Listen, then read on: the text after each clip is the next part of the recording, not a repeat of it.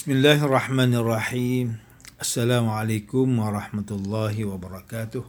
Innal hamdalillah nahmaduhu wa nasta'inuhu wa nastahdi bihi wa nastaghfiruh. Wa na'udzu billahi min shururi anfusina wa min sayyiati a'malina. Man yahdihillahu fala mudilla lahu wa man yudlil fala hadiya lahu.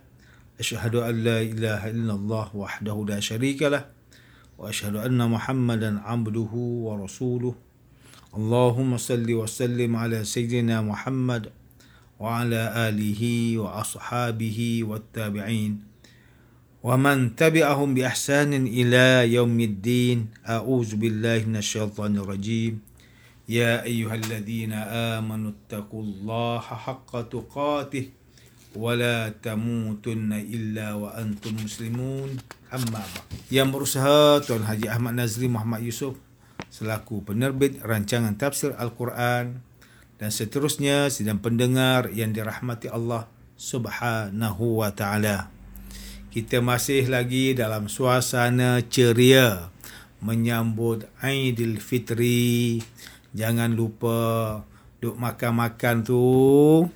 Ingat puasa enam dah sempurna ke belum lagi kan kerana apa peringatan daripada Rasulullah sallallahu alaihi wasallam man sama ramadhana summa atba'an sittam min syawal faka'annama sama ad-dahru kulluh sesiapa yang berpuasa di bulan Ramadan kemudian diikuti dengan enam hari bulan Syawal maka pahalanya seumpamanya mereka berpuasa setahun. Mudah-mudahan ibadah puasa kita di bulan Ramadan kita genapkan, kita cukupkan untuk puasa selama setahun dengan kita menyempurnakan puasa sunat enam hari di bulan Syawal. InsyaAllah.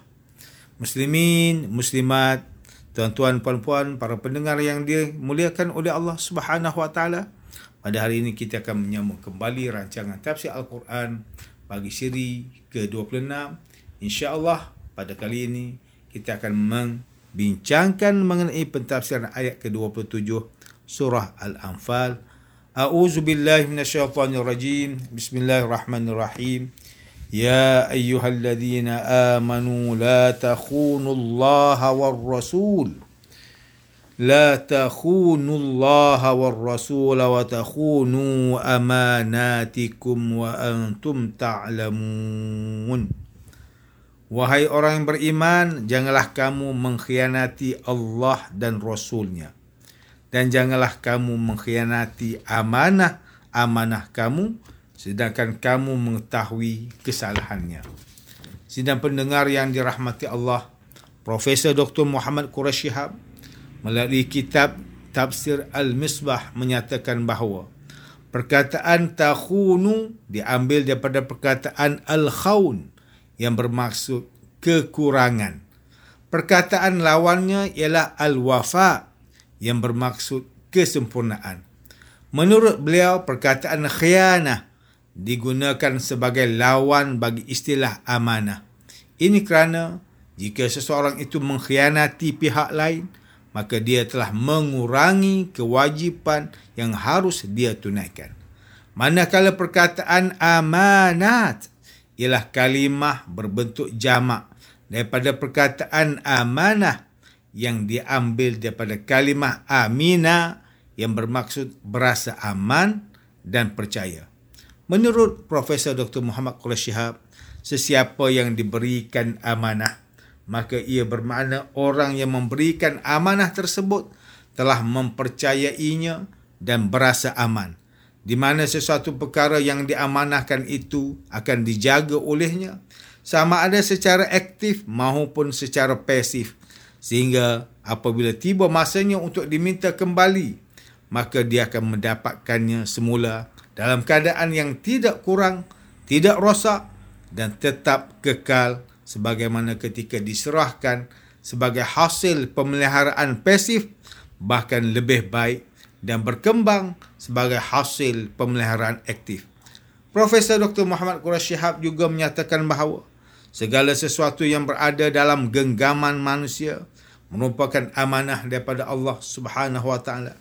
Agama Islam adalah amanah daripada Allah Subhanahu wa taala. Bumi dan segala isinya juga adalah amanah daripadanya. Begitu juga dengan keluarga dan anak-anak. Bahkan jiwa raga masing-masing beserta dengan potensi yang ada pada diri manusia juga adalah amanah daripada Allah. Semuanya perlu dipelihara dan dikembangkan. Manakala amanah manusia kepada manusia pula merangkumi banyak perkara di mana ia bukan hanya sekadar harta benda yang diamanahkan atau ikatan perjanjian yang disepakati sahaja tetapi ia juga termasuk rahsia yang diberikan untuk dijaga dengan baik.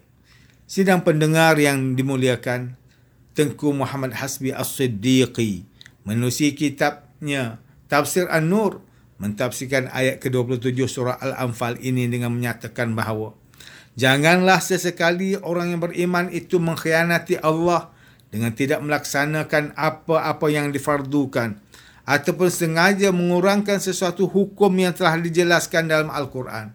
Selain itu, jangan sesekali mengkhianati Rasulullah sallallahu alaihi wasallam dengan melanggar segala perintah dan larangan baginda. Jangan mengabaikan penjelasan dan peringatan daripada baginda hanya disebabkan kerana mereka lebih suka mengikut hawa nafsu.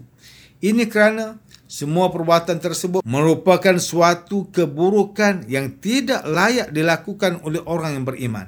Ingatlah bahawa perbuatan khianat merupakan sifat orang munafik. Sedangkan menunaikan amanah pula merupakan sifat orang yang beriman. Manakala Ustaz Salahuddin Abdullah dan Ustaz Omar Khalid melalui kitab mereka Tafsir Mubin ketika mentafsirkan ayat ke-27 surah Al-Anfal menjelaskan bahawa Imam Ibn Jarir Al-Tabari yang digelar sebagai Syekhul Mufassirin yang hidup pada abad ke-10 Masihi telah meriwayatkan daripada Az-Zuhri bahawa selepas Rasulullah sallallahu alaihi wasallam melakukan kepungan ke atas kaum Yahudi Bani Quraizah. Dan pada ketika itu kaum Yahudi Bani Quraizah tidak mampu melawan serta ingin menyerah diri. Lalu mereka pun meminta untuk berdamai.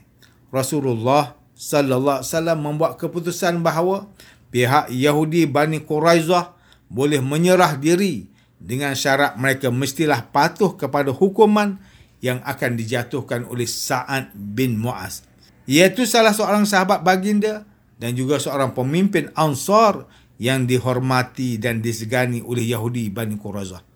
Pihak Yahudi Bani Quraizah meminta keizinan untuk berjumpa dengan seorang sahabat lain yang bernama Abu Lubabah.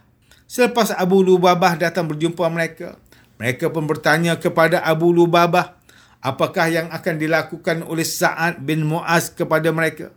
Lalu Abu Lubabah pun memberikan isyarat potong leher. Selepas Abu Lubabah memberikan isyarat tersebut yang secara langsung telah memecahkan rahsia hukuman yang akan dikenakan kepada Yahudi Bani Quraizah. Maka dia pun berasa menyesal yang amat sangat kerana, kerana telah membocorkan rahsia tersebut. Apabila Abu Lubabah keluar dari tempat Yahudi Bani Quraizah itu, dia berasa telah melakukan kesalahan yang sangat besar iaitu telah melakukan pengkhianatan kepada Allah Subhanahu wa taala dan rasulnya. Maka Abu Lubabah pun bersumpah dengan nama Allah untuk tidak mahu makan dan minum sehingga mati atau sehingga Allah taala menerima taubatnya. Lalu turunlah ayat ke-27 surah Al-Anfal ini.